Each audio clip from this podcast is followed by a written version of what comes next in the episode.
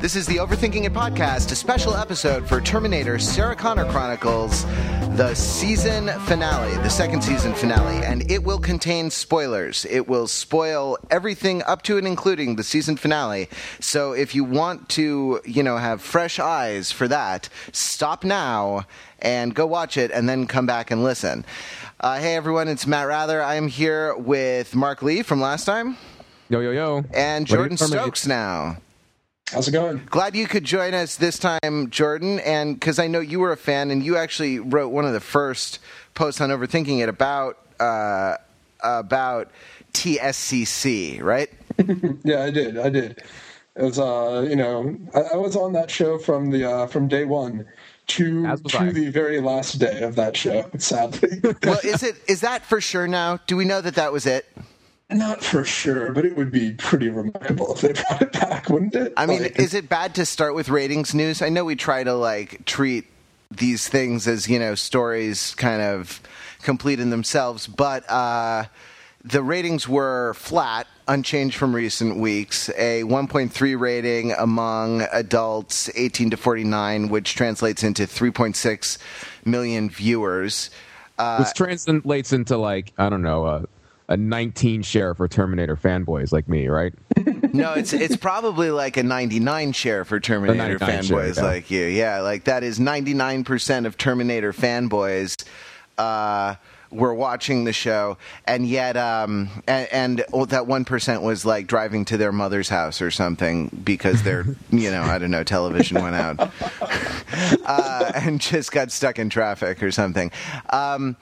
And this is despite the heavily promoted promo for the Christian Bale movie that's coming up. Dollhouse also slipped. Dollhouse slipped in the ratings, but that with the Terminator lead-in, but that is not what this podcast is about. So 3.6 million viewers is I don't know. That's not so good for a network television show, right? A primetime Big Four network TV show. I mean, it sounds like a big number, but it's not actually, I guess. Hey, I would take those numbers on this podcast. I take 1% of those numbers on this podcast.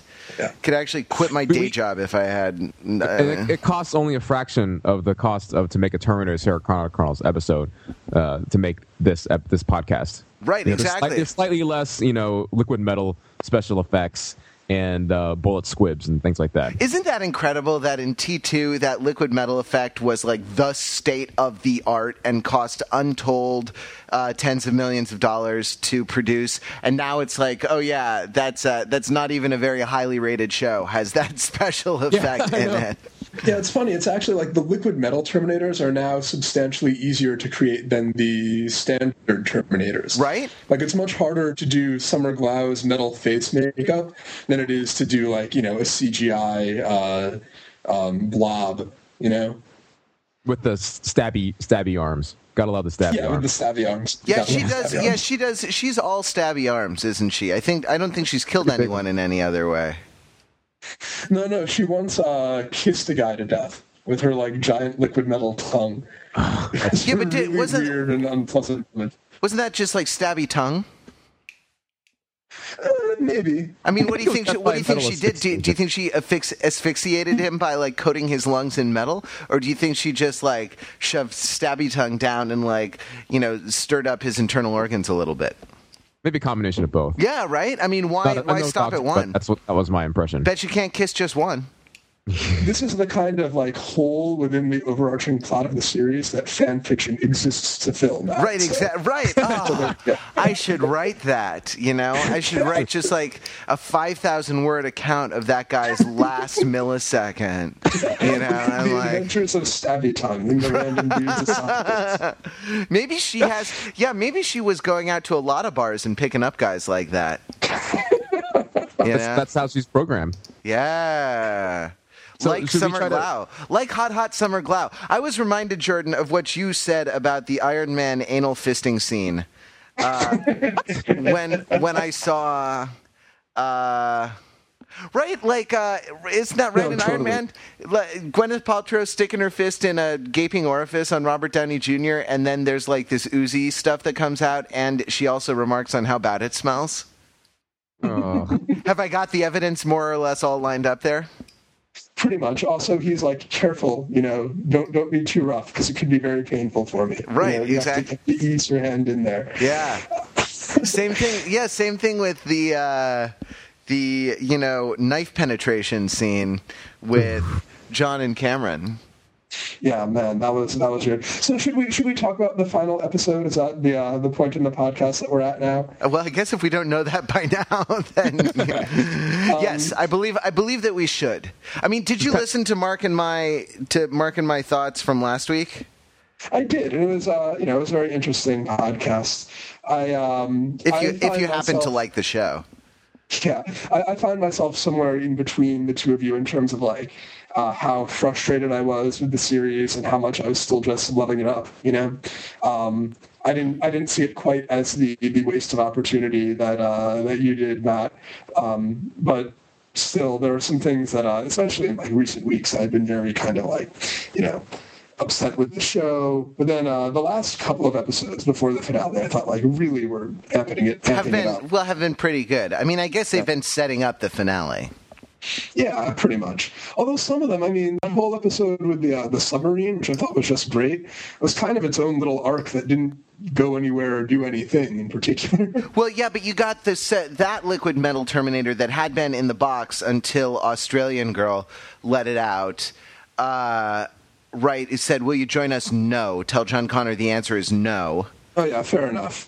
So, yeah, you set up something that they had been hinting at quite a bit, actually, since the start of the series, that there is some kind of third column of Terminators that aren't really happy with Skynet's leadership, which turns out to be very crucial for the series finale, right? Right, yeah, or... Well, is that, or are they just reprogrammed? I mean, is it clear whether they've like dissented from Skynet, or whether they've just been captured and reprogrammed by John Connor, the man who figured out, you know, how Terminators are programmed at some point? I think that's one of many things that's ambiguous at this point in the series. It was my impression that there is a group of Terminators which are no longer obeying Skynet's orders, but they haven't necessarily joined up with the resistance. So that question, will you join us? And the answer, no, is John Connor reaching out to this other group of Terminators and saying, look, will you help us fight Skynet? And presumably because of the way that the crew of the submarine treats their black Terminator captain, the liquid metal Terminator decides that, no, she doesn't want to be part of them. That was how I read that. That's interesting that she might have said yes before, but, Keep in mind, though, that I think we've already established that is a totally alternate branched-off timeline, which we're not really, isn't really cogent to the storyline in Sarah Connor Chronicles that we're seeing now, because that's the whole Jesse had alternate experience that doesn't line up with Derek's. Yeah, I don't know. I find myself, like, I listen to that part of your podcast and, like, it's all very interesting stuff. But I feel like if you try to really pay attention to how time travel works in the series, like, that way madness lies.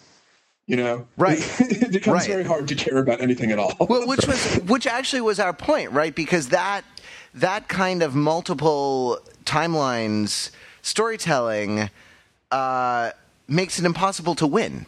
Because you're only winning in one small realm of possibility. That is, there are, you know, infinite other timelines in which you do not win, and so it's kind of a, you know, it's kind of a minor victory to defeat Skynet in one thing, in one timeline. Because Judgment Day still happens in another timeline, and billions of people die. Sadness, metal machines. Sorry, yeah?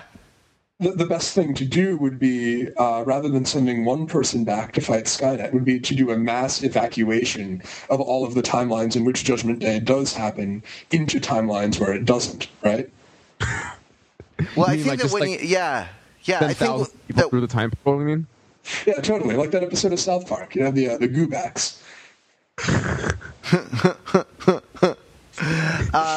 This is the problem with that multiple timeline time travel in storytelling, as opposed to the Yesterday's Enterprise, the timeline automatically retcons itself instantly, or the Back to the Future, the timeline automatically retcons itself via delayed fade out.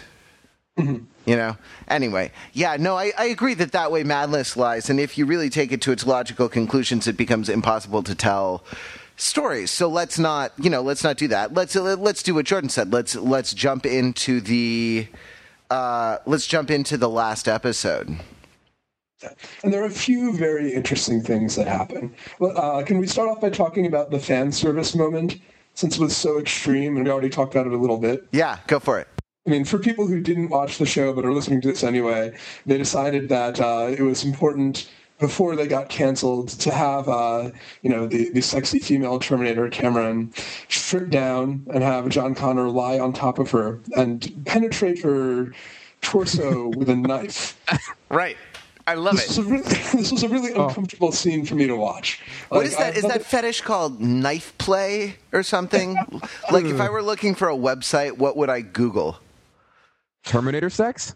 Yeah, right. The thing is that, as I understand it, knife play is something where people, the point of that is the trust that you allow somebody to, hold a knife to your throat and know that they're not going to stab you, but they have the power to. Sure. Whereas this is about, having a girlfriend that you can carve open without actually messing her up in any way. Yeah. It's a little bit different, a lot more messed up.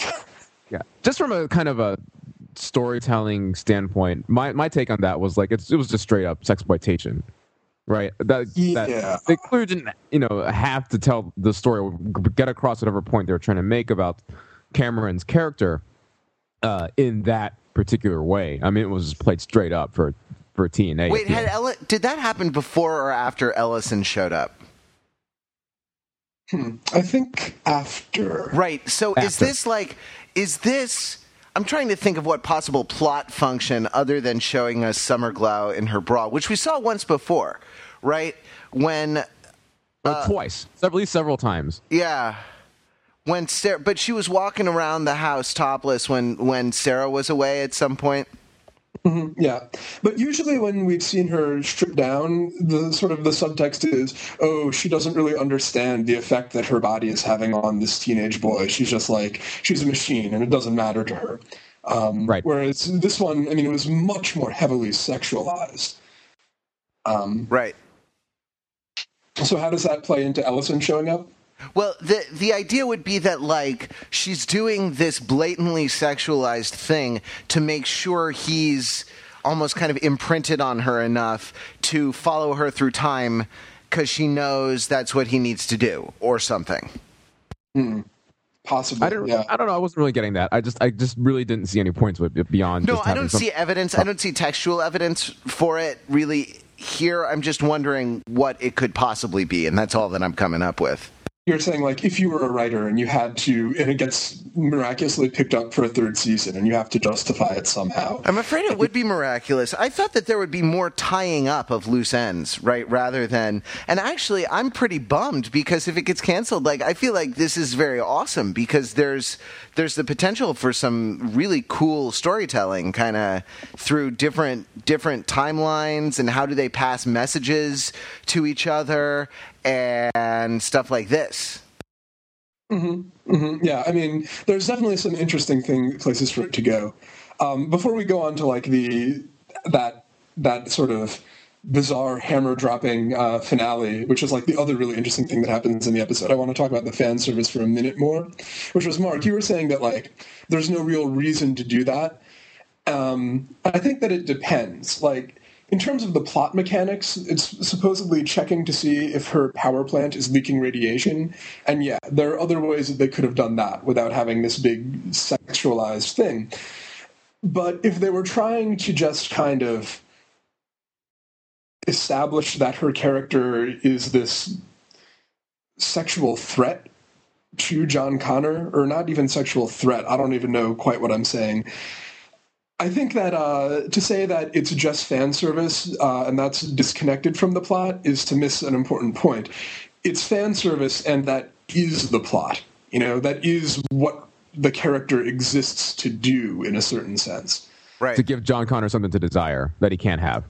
Mm-hmm. Or like, the fanboys something to desire that he can't have, you know, they can't have, you know, but like it sort of breaks down the distinction between the fiction of the show and like the existence of the show in the world, which is something that's kind of interesting whenever that happens.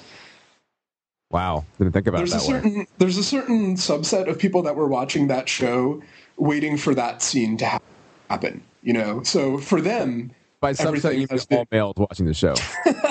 I wouldn't say all males watching the show, but like a solid third of them, let's say. Well, right. Yeah, I mean... We need a Venn diagram for this one, clearly. Yeah, you know, the audience of Terminator Sarah Connor Chronicles waiting for that scene to happen. So well, there are levels to waiting for it to happen. To like, I think, you know, any solid, red-blooded, heterosexual American man can't help but enjoy watching Summer Glau with her shirt off, but I think that the segment you're talking about is more specialized. They're watching that, like, hot man on machine, you know, knife penetration. Yeah, possibly. Yeah, no, totally. Like, the people who started watching this show, not because they loved the Terminator, but because there was that poster of, like, her disembodied torso hanging from a crane with the metal spine sticking out. Like, the people for whom that, like, struck a chord, and they were like, gotta watch this. It's like, check... Yeah, and I find it interesting. I mean, we're saying that a lot of the loose ends are still dangling, but that segment of the fan base has had their resolution, right? Like, that's what they signed on to see, and in the last episode, they get to see it. Sure, you know? Okay, fair enough. Also, Cameron's... My interpretation of the ending is that Cameron's Terminator metal body is gone now. Mm. So, there's no, you know, John Connor... Well, I guess anything's possible at this point, right? I mean, so maybe we should, you know, I guess this might be a good time to move to the kind of what happens in the future thing, right? So yeah, totally. Give us a brief recap for, you know, the people who. I'll do my best because it was it just so much. Yeah. Talk about your thankless tasks. Oh, God, I can't walk into this one. So they bust out Sarah Connor from prison, right? I'm skipping over a lot of other side details just to kind of get to the core, right? The core characters, what happened to them. They bust Sarah Connor out of prison. They go, Sarah and John and Cameron go to visit Catherine Weaver, the Zeira Corp. They send Cameron down to the basement to take out John Henry because I think he's, you know, the Terminator and he's the prototype Skynet. Yeah, just for people who are like completely not paying attention to this show and just listening to our podcast, if there are any, Catherine Weaver is turns out a liquid metal Terminator that's been sent back. She's stabby tongue. Stabby Town. Yeah. And whether she's good or bad is kind of ambiguous, maybe up to like the previous episode before the finale. Yeah, like they started off this season setting her up as a huge villain. She seems to have been sent back literally to create Skynet. It now seems like she's creating kind of an alternative Skynet that's actually good or something like that. Yeah, right. Maybe. And so it turns out, I guess, like the bad Skynet tries to kill them by sending in that 3-dot drone in to blow up the office. You know, stabby, liquid Terminator saves them all. They go down to the basement and realize that Cameron gave her chip to John Henry, who was, you know, this Terminator body was hooked up to the big mainframe. Right. So the alternate Skynet. Good alternate Skynet. So we presume that machine is still there, but John Henry detaches himself, has Cameron's chip, Cameron's consciousness, sent himself into the future.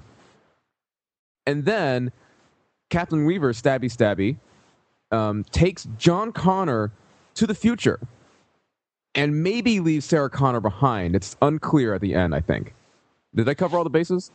Yeah, I think that covers basically everything. Although I wouldn't say that that Stabby Town says, hey, John, let's go to the future. It's more like the time portal opens up and she's going to the future.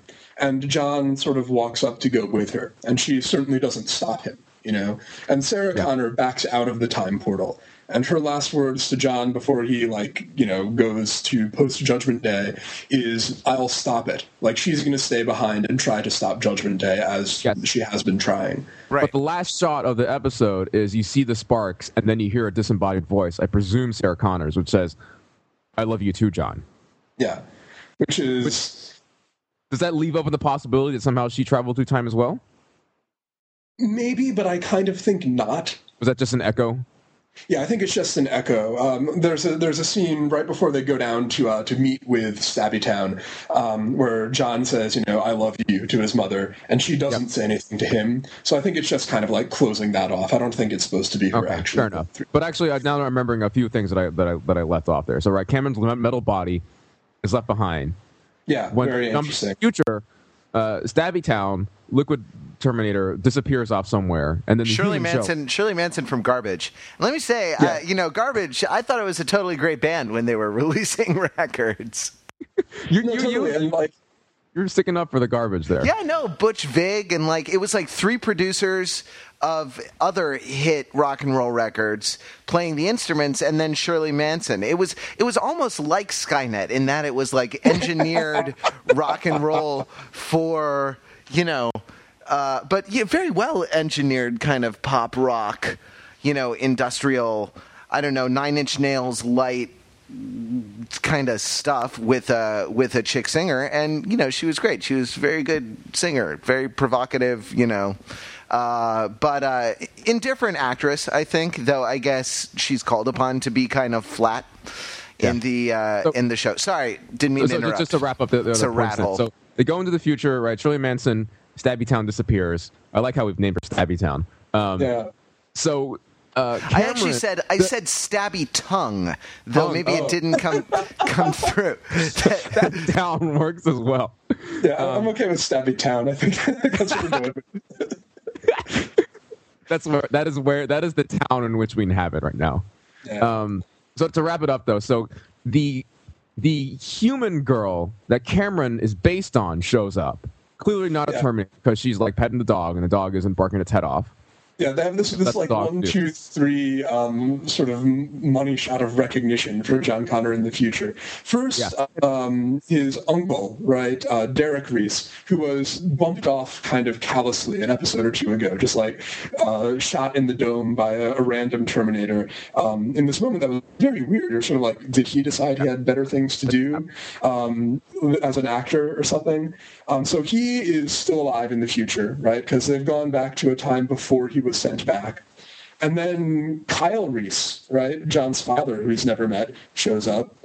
But they don't know who John Connor is. Yeah, I mean, they have no idea who he is, but there's these shots of him, looking at his uncle, oh my God, you're still alive. And then his father, oh my God, you're still alive. Yeah. And then they have the girl that Cameron was based on petting a German Shepherd that's sort of sticking its tongue out and panting up at her. And the camera just lingers on them. It's so ridiculous. Yeah. So with all that there, right, the question is, what are these characters doing? What is their where do they stand in whatever Terminator timeline that we're thinking of? Why don't they recognize John? What happened to the whole... So let's I guess maybe what I want to think about is that the timeline piece right there. So what we've seen, I guess, in the travel through time future thing is that it's the same thing essentially as you cut them out of the timeline, right? Time progresses linear as they're gone and they just reappear. So Judgment Day happened. John Connor wasn't around. Was nowhere to be found. And so I don't know in terms of what year it is, but maybe they just they never did the whole send Kyle back in time to follow the Arnold Terminator thing. Mm. Or maybe they're not there yet. That is tough, yeah. Or maybe they're not at that decision yet. Another way to interpret it is when they say, I mean, certainly they don't recognize young John. We don't know for a fact that John Connor doesn't exist in this timeline. The only evidence for that is he says, I'm John Connor. And Derek turns to his subordinate and says, anyone know the name John Connor? And everyone's like, ha, ha, ha, ha, ha. So that could be yes, this is a random name that he pulled out of nowhere. Why would you expect us to react to that? Or it could mean, it's like going into a random army base and being like, hi, I'm Colin Powell. Could I speak to your chief? Either way, yeah. I don't know if I buy that. I'm pretty convinced that John Connor doesn't exist in that timeline. That was the sense I got as well, for what it's worth. Yeah. Okay. So what they do with, I mean, then right, John. Also, you have to remember that John Henry / Cameron is walking around out there somewhere. It's totally unclear to me, at least. Right. That Cameron in the John Henry body, which was also the Cromartie body. Yes. Yeah, is stalking around, and maybe that's why all the dogs were running around. Maybe it was from the John Henry teleport or time travel before, right? And then, and also the Stabby Town. Well, right, yeah, no, right. She, Shirley Manson from Garbage coming through, and she disappears, right, of course, because she can't be seen. Though it seems impossible. The liquid metal Terminators, and I believe those are T-1000s, right? Yeah. Seem better than the Arnold or Summer Glau or Cromartie style Terminators in almost every respect, right? Because they can like conduct voltage, because they can just kind of absorb the bullets. Like, why don't you make all your Terminators that way? There's a shortage of liquid metal material, clearly. I guess right? So. God, right? Yeah, economics. It's like on The Office where they're running the marathon, and so my strategy is to start off running fast, and then go faster, and then right at the end speed up a little bit more. And Jim's like, I don't know why more people don't do that. You know? Like, exactly. So I want to nitpick something real quick, and I also, before I guess we get into some of the more meatier philosophical discussions about, you know, what all this means. Can I guess what you're nitpicking? Why doesn't Cameron's body go forward through time with them? Yeah, it's very similar to that. In other words, so why doesn't her body go forward, right? Also, why is it that the liquid metal Shirley Manson, I guess for that matter, the Robert Patrick Terminator 2 T-1000, they're essentially metal bodies, right? They just have the outward appearance of human flesh. How do they get through? Yeah. I mean, I thought about it for a little bit, and you know, I kind of stopped trying to fully rationalize it because it's just kind of established from Terminator 2 that they can do that. Yeah. I mean, the answer is that phlebotinum and glowy rocks, a wizard did it, whatever you want to say, right? Wait, come again? It's something from TVTropes.com that whenever you need to have some kind of scientific explanation for why the thing that is necessary for the plot can happen, the answer is you use applied phlebotinum, which is like a made-up word that I don't know exactly where it comes from. Okay, I buy that. So yeah, that's one nitpick. But yeah, maybe the better question is why Cameron's body didn't come through, because she is surrounded. You know, it's a metal body, but it's surrounded by human living tissue, right? Human flesh. And what's really interesting is that, like, the implied answer is that the reason it doesn't come through is because once you take the chip out, she's not alive anymore. And you can't see it because this is a podcast. I'm, doing scare quotes around that alive. And therefore, her body is just a thing. It can't be transported, which is very interesting, if they want to go that way, saying that what can go through time, it doesn't matter if it's living tissue, it matters if it has a soul or something like that. Or self-awareness. I agree, though, that the explanation that her frigibulator has not been preframulated is probably more apt here. Yeah, it's not possibly. I mean, that's probably what it is, but I do think, though, that in the, like, no, in other words, I think we are going to get a Star Trek solution to a Babylon 5 problem here. No. But in the last two episodes, they've suddenly been hitting this question of, whether robots are people a lot harder than they did earlier in the series. Don't you think? Well, right. It was like John Henry asking, do I have a soul? And Ellison said, well, that's what we're here to find out. Yeah, totally. I mean, by the way, I just point out how hilarious it was that, John Henry is seen playing Dungeons and Dragons and is rolling 20s like it's nobody's business. Rolling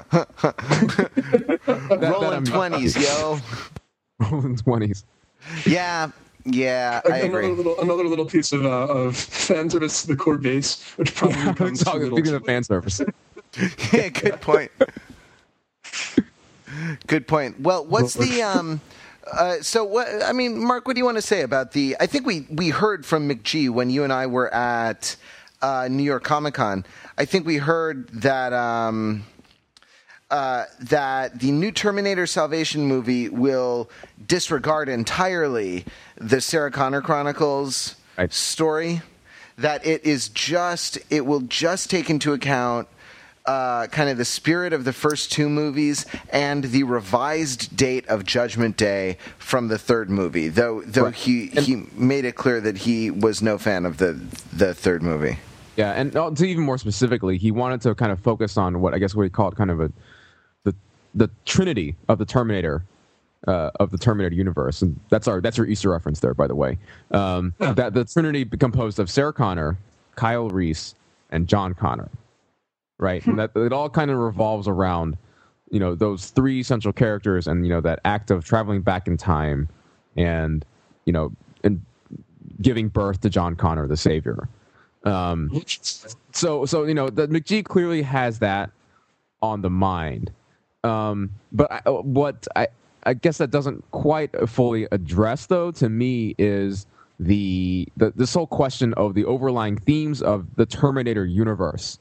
And or for that matter, like, I guess after Terminators 1 and 2, clearly that was, you know, the product of James Cameron's, you know, imagination and everything. And, you know, after those movies, there was, you know, this idea of this Terminator canon and this Terminator philosophy. There's no future is not set. There is no fate but what we make. Terminator 3 comes along and people complain how it's a departure from that. Sarah Connor Chronicles comes along and seems to correct a lot of those. But by this point, as we can see now, it was just really spinning off in a lot of, you know, of its own directions, and you know that's fair enough, but now we're, you know, this new Terminator movie is coming out, and by this point, you know, we've had two seasons of Terminator Sarah Connor Chronicles. We've had Terminator 3 and Jonathan Mostow, and now Terminator 4 coming out with McG. My question, I guess, to you guys is, you know, who seemed like a totally, and it's relevant at all now. McG seemed like a totally cool dude, right? Like totally not like someone named McG. Yeah, that is a good way to put it. But my question is, like, you know, people think about this kind of integrity of this Terminator canon and this philosophy. Does it matter anymore? Has it all just essentially been blown to smithereens, and now we're just telling stories about, you know, robots, and yes, they can have philosophical thoughts about whether they have souls and things like that, but it's, you know, we've moved so far from James Cameron's vision of it that we're just off in a different thing altogether now.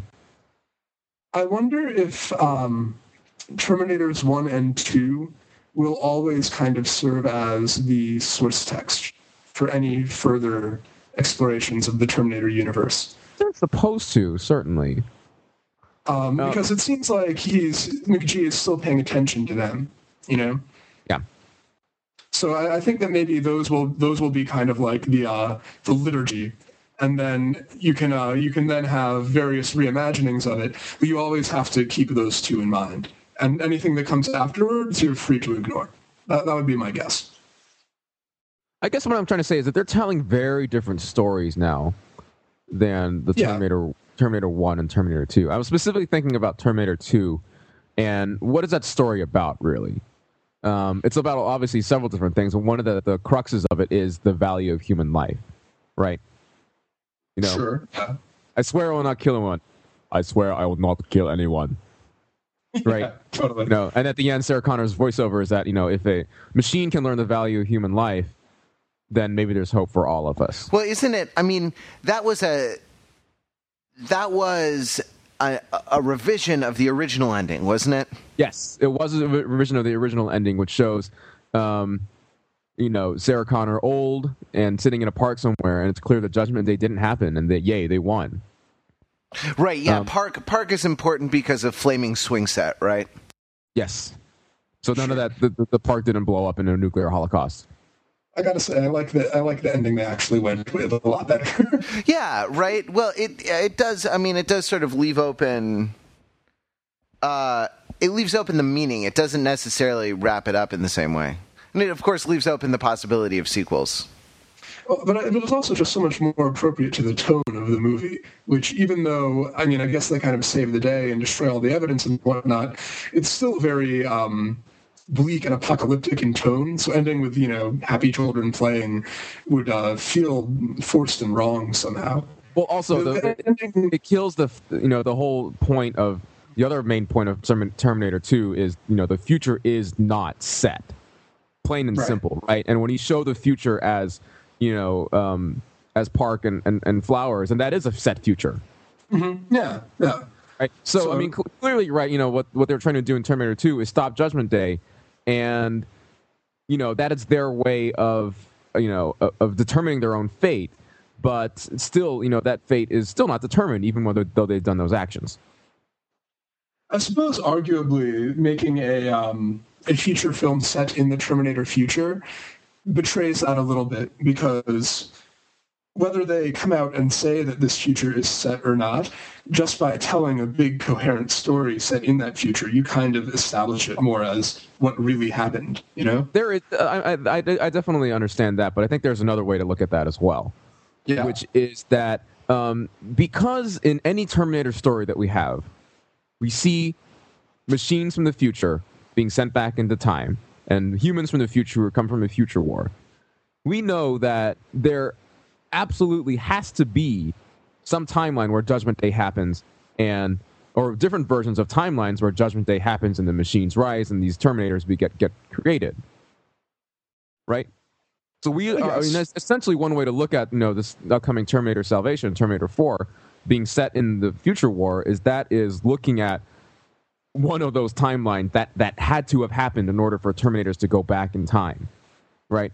And that I think you're trying to make it. I think you're trying to make it all make sense together, and I think it doesn't. And I think Jordan said it best when he says that way lies madness, right? Well, that way lies madness. Essentially, is that you can rationalize anything with all these multiple timelines. In that any time that we're looking at any Terminator story being told, I guess now by this point it's totally ambiguous as to which timeline we're looking at, mm-hmm. right? Or even really if multiple timelines exist, Well, no, this was because when they tortured and killed Toby from The West Wing, it more or less confirmed that multiple timelines exist, right?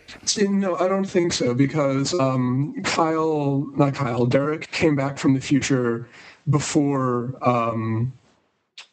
Jesse did, or something like that, or vice versa. It could be that it's one timeline, but if you're when you leave the future affects what you remember, because it changes based on the actions of the last person to go back to the past or something like that. I mean, I don't know. Maybe I don't think that it certainly supports that hypothesis, but I don't think it really comes out and confirms it. I'm still sticking with the multiple timeline. Yeah, Allison. Human Cameron is named Allison from Palmdale, by the way. I just thought I would, from Palmdale, California. That was a good episode. Yeah. Right. Yeah. Can you guys refresh my memory on what exactly happened with that? I mean, I remember that there was a human Cameron essentially, and then the Terminator Cameron, and the Terminator Cameron essentially stole her identity, something like that. Well, right, that she wasn't she made by Skynet? Wasn't she in the kind of Skynet human kennel on one of the, I think on a ship, right? Or maybe an oil rig? Yeah, right, something like that. It was definitely ocean-based. And Skynet came to her and was like, we're going to use you to help infiltrate the humans or to get John Connor to do what we want or something. Something like that. But then, if that human Cameron was in a Skynet kennel, then it doesn't quite fully explain who this human Cameron is, and that shows up the final episode of Sarah Connor Chronicles. Certainly doesn't explain it 100%. What I sort of assume about that timeline you see at the very end of the Connor Chronicles is that it's at a point in time before she was captured and before either of the Reese brothers went back to the past. But you could also look at it as a completely alternate timeline where all sorts of other things are changed. So I don't know. Yeah, I'm kind of going with that one right there, though. This is essentially just a completely alternate timeline. Yeah. So was the warehouse part of Weaver's good Skynet? I mean, back in the warehouse episodes, right? Or was that part of bad Skynet, and that's why she blew it up? I think it was bad Skynet. So yeah, warehouse was bad Skynet, and fly drone was bad Skynet also. Yeah. Yeah. So what was liquid metal moray eel that merged into her leg? That was an interesting moment. Very early on, with that character being established, you see that she has this fish tank in her office with a moray eel in it. Right. And it's basically a visual symbol for kind of the sinuous nature of the liquid metal Terminator. And I think that actually maybe you get that character associated with the moray eel before it becomes apparent that she is a liquid metal Terminator, so it's a nice little bit of foreshadowing in a way. Okay. So I found that when like the eel turns out not to just be a symbol for her nature, but actually part of her body that she's been keeping in a tank in her office, like, I mean, it doesn't make any kind of sense in terms of story logic, but as a sort of symbolic moment, it's great. It's kind of like the end of Pirates of the Caribbean, where you have the guy, like, drop the apple. You know, of course that's stupid, but it's also awesome, I think. Is it, yeah. I mean, maybe it's a safety measure, right? Maybe if they, even if they manage... Yeah, right? If they, even if they manage to kill all of Weaver, you still have Eel. And, you know, imagine, you know, somebody could break into her office and try to mess around with her files, and the eel is going to come out and bite their ankle or something. I don't know. Or asphyxiate them with the stabby tongue. Right. Yeah, absolutely. Yeah. Although it does raise a question, if liquid metal Terminators are capable of separating themselves into many parts that can operate semi-independently, like... They've been missing out on some opportunities, haven't they? They haven't been maximizing their utility. Yeah. Yeah. So okay, so drone, so bad Skynet. So bad Skynet has, you know, this time travel thing that Mark was talking about last time. I do agree that it is sort of, it's a lazy way of getting out of problems, isn't it? Because why not, if you can send so many things back through time, you know, why not send an army of Terminators back to, I don't know, 50,000 BC or something? You know, I mean, why not send one to every year? And, you know, why not go with a more of a shotgun approach to the problem? Yeah, right. And no, yeah, totally. It becomes very problematic. I mean, I guess there would be no movie then, right? A shotgun approach to the problem does not lend itself well to cinematic or television storytelling. Well, it doesn't work for cinematic storytelling. It might work very well for TV storytelling. And I think in a way you've seen it working well for TV storytelling because they can have a monster of the week, you know? Yeah, but this is more of a heavily serialized show. I mean, more so than, I don't know, what are some other conspiracy shows? More so even than X-Files, which was a combination of a mythology show and a Monster of the Week show. Yeah, I think that there have been Monster of the Week episodes, though, of Sarah Connor Chronicles, and that, honestly, it tended to work better when it was doing Monster of the Week stuff, as these shows that are half and half so often. The mythology-heavy episodes are pains in the neck, and the ones that it's just like, all right, there's a Terminator in the 20s. You know, like, that episode didn't advance any kind of plot, but on its own terms, it was great. Well, you found out that Cameron was going off and doing things, yeah, right? So it advances her character, but it doesn't tell you much about, like, you know, the overarching plot of the season. Right. Right. Yeah. Yeah. And I found that in one of the things that separates season one from season two is that I think in season one they had a lot more episodes that was just like, this is the local problem that we're dealing with. There's a particular Terminator who's at some warehouse. We need to deal with him. And they would have Cameron come in and have a little robot fist fight, and then they would like smash that skeleton and the episode would end. Whereas in the second season, there was a lot more attempt to string things together, which I admire in principle, but if you can't pull it off, then it's bad. Yeah, no, it's totally bad. And it lends itself to a lot of navel gazing, which yes. We don't, right? Which I think is unearned because you haven't laid the groundwork for what the stakes are, right? Mm-hmm. Yeah, yeah. And I think that actually your point that you made in the last podcast that they should have had more people brought into the general cast, I think that would have been really nice, especially if they then had more of them be mortal. because that moment where Derek Reese just gets like capped within the first like 5 minutes of the episode, that was on the one hand a great moment because it really establishes that, hey, wait a minute, these Terminators are lethal. And not lethal in a kind of slasher movie villain way where every death is this planned out set piece, but lethal in the way that they just like kill people, you know, like they don't even care. However, it was a problem in that basically since the first season, they've brought in a few characters and then killed them off one at a time to keep the stakes high without killing anyone that the audience actually cares about, which is really frustrating when that happens. And so the reason I stopped watching Lost is when they brought in all of the like extra cast members in the second season and then killed them off one at a time until you're left with the same schmoes that had been there since day one. Yeah. I can't speak for Lost, but yeah, I mean, killing off Derek seemed a little bit arbitrary, but I guess that was just kind of a setup to bring him back. Yeah, and actually, I totally like the moment now that they did bring him back in the way that they did. It totally makes sense now. Like, it works. But at the time, I was just like, well, he was the most expendable one, you know? And I feel like having such a limited cast, it forces you, you know, if you want to change the game, then you know exactly who's going to die because there's only one expendable character, you know? Right.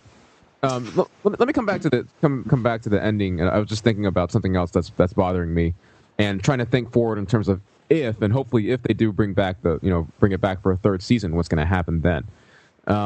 Which is that, you know, so Zeira Corp or John Henry, whatever, that AI that was in the basement was supposed to be the good Skynet, right? That's going to fight the bad Skynet. And you know, Catherine Weaver says that, you know, Savannah Weaver's survival depends on John Henry, or the AI's good Skynet survival, right? Yeah, let me break in quickly. It reminds me of something that George Romero said when they were doing Land of the Dead, which is that if there's ever going to be a peace between the zombies and the humans, the zombies are going to have to learn to eat something else. You know, like it can't be unilateral. Both sides have to come to a mutual accord. And I feel like that's what the good Skynet represents, is the Terminators learning to eat something else, as it were. But go on with your point. Okay, sure. So, you know, they jump forward into time, and they're in post-apocalyptic, post-Judgment Day world. Does that ipso facto mean that the good Skynet that they left behind didn't do its job? That's what it seems like. Because Shirley Manson from Garbage switched off the machines at the end of the episode before the time jump. So good Skynet traveled like in the John Henry body to the future. Yeah, it seems like I thought that they were making good Skynet to try to stop Judgment Day, but the last episode tells us that whatever job good Skynet has to do is not in the present, but in the post-apocalyptic future. Whoa. And it's gone forward to do that job, whatever it is. That's how I interpret it. Wait, so, but just a second here. So the good Skynet is shut down, all the hardware is shut down at the end of the last episode. But John Henry, the body that was connected to the good Skynet, has Cameron's chip, though. Well, but not in the body, just carrying it around. Well, we don't know. I mean, can he survive without... Isn't, like, all that computing equipment there because they can't manufacture a chip like Cameron has? Yeah, because they destroyed the original Cromartie chip. So he put the chip in and then was able to download all the John Henry software into that chip and then travel into the future? Maybe. I mean, maybe we're setting up the gay subplot between the Cromartie body and you know, and John Connor in the future, and he'll be like, "Get on top of me," you know. It's cold. I do think it would be interesting because now you have potentially a love triangle between John Connor, human Cameron, and like the robot Cameron that he's come to love, Ellison from Palmdale. Yeah, totally. Is that how much of that was, do you think? I mean, one of the question I wanted to end with, you know, if you think that we're there, is in what sense, what is now wrapped up? You know, like, in what sense could this be a satisfying ending? And was that long lingering shot of Allison from Palmdale, was that like, yes, he's come home and he has the real good, you know, non-robot version of her who he can finally penetrate with something other than a knife. Right. I don't think anything's wrapped up, to be honest. And he's, you know, and he's there with his father and uncle. And though he is not the leader of the resistance, like, hey, maybe that's even an improvement because he doesn't have all this pressure anymore. Yeah, no? I think that that's one way of looking at it. Or is this just a Twin Peaks kind of mindfuckish ending? Oh yeah, it's like, I don't think that either one can be said for sure. If it's supposed to be the happy ending, it's very, very interesting because the whole show is the Sarah Connor Chronicles, right? And it turns out that the happy ending is John leaving his mother behind, you know, cutting the cord, which allows him to reunite with his various father figures and to get the girl, right? That's one way of reading it. But I don't think it works because... That's the Freudian, that's the TSCC Freudian interpretation. Yeah. And yet his mother is such a compelling figure. I mean, really, if you look at the Terminator, not really any one of the Terminator movies or even the show is totally based on Sarah Connor, but she is kind of the connecting thread. She's the main character of the franchise, I think you have to say. Yeah, absolutely. So I don't think that it's possible to have the audience satisfied with a happy ending that involves John Connor cutting the cord. You know, I feel like she has to be there for any kind of really satisfying resolution. Or if they were going to cut the cord, they need to do so in a much better way. Much better way than in Terminator 3, for example. It's like, yeah, she's dead, and you know, that's right. Right. You know, or this way at the end of Sarah Connor Chronicles, where it's like, you know, bye, and boom, that's it. You know, it's like, you know, they could set that up in some other way. You know, if Sarah Connor dies a very dramatic death at the hands of a Terminator or something like that. And that's how John then breaks the tie. Maybe, but I think even then it wouldn't really be satisfying. I think that the reaction to that, no matter how carefully they set it up, would just be, like, infuriated. What if it were the properly plotted out series finale? Yeah, I think even then? Yeah, even then. I mean, it would be a satisfying ending on some level, but I think that that the reaction to it would be incensed just because of how compelling the character is, to me at least. Right. I think that's a compelling character, but I still don't. You know, it that doesn't make it you know, against the rules to kill her off at some point. No, maybe. You know, I mean, I would. You know, that's like, I guess, you know, going back to. You know, one of the things that I liked about Sarah Connor, this show, Terminator Sarah Connor Chronicles, is that, you know, it brought back Sarah Connor as such a central figure to this Terminator stories, which was totally absent from Terminator 3. Yeah. So yes, to see her go, to see if this were the end of that, it would be a shame. Hey, Matt, and I mean, I think that's a fascinating question that you raise as to whether it's wrapped up. What do you think? Oh well, I think that, like, this is, you know. I think you said something very good in one of your posts a long time ago from Overthinking It, which is that oh God, and I don't edit these things either. The prerogatives of narrative are very different from the prerogatives of serialized entertainment, right? And that you know, and that in, I think that if they're I don't know how long ago this finale was produced, and I don't know if they knew quite, you know, how tenuous the thread holding the sort of Damocles, you know, up over this series was, but at the time that they wrote and produced it. But, you know, if they did, I think that they were kind of reaching for those endings. I think that this homecoming where John is, you know, surrounded by... his family, in, you know, the father, the uncle, and the girlfriend, right? And then the voice of Sarah follows him through time. I don't think that meant that someone else had come through time in the voice. I think it was just the voice, right, that sort of came in that, in those blue sparks. Yeah. I think that those things were like... kind of attempts to wrap it up, to bring some kind of thematic resolution, you know, because the pilot starts with them like, we have to leave home, and it's like they're in, and even in the second season when they leave the house with that had blonde girl from Dawson's Creek in it, you know, she was also in Freaks and Geeks. Busy Phillips is the actress's name, right? Like they have to leave there. That they always have to leave home, and that even if it's just in the future. You know, John has come home.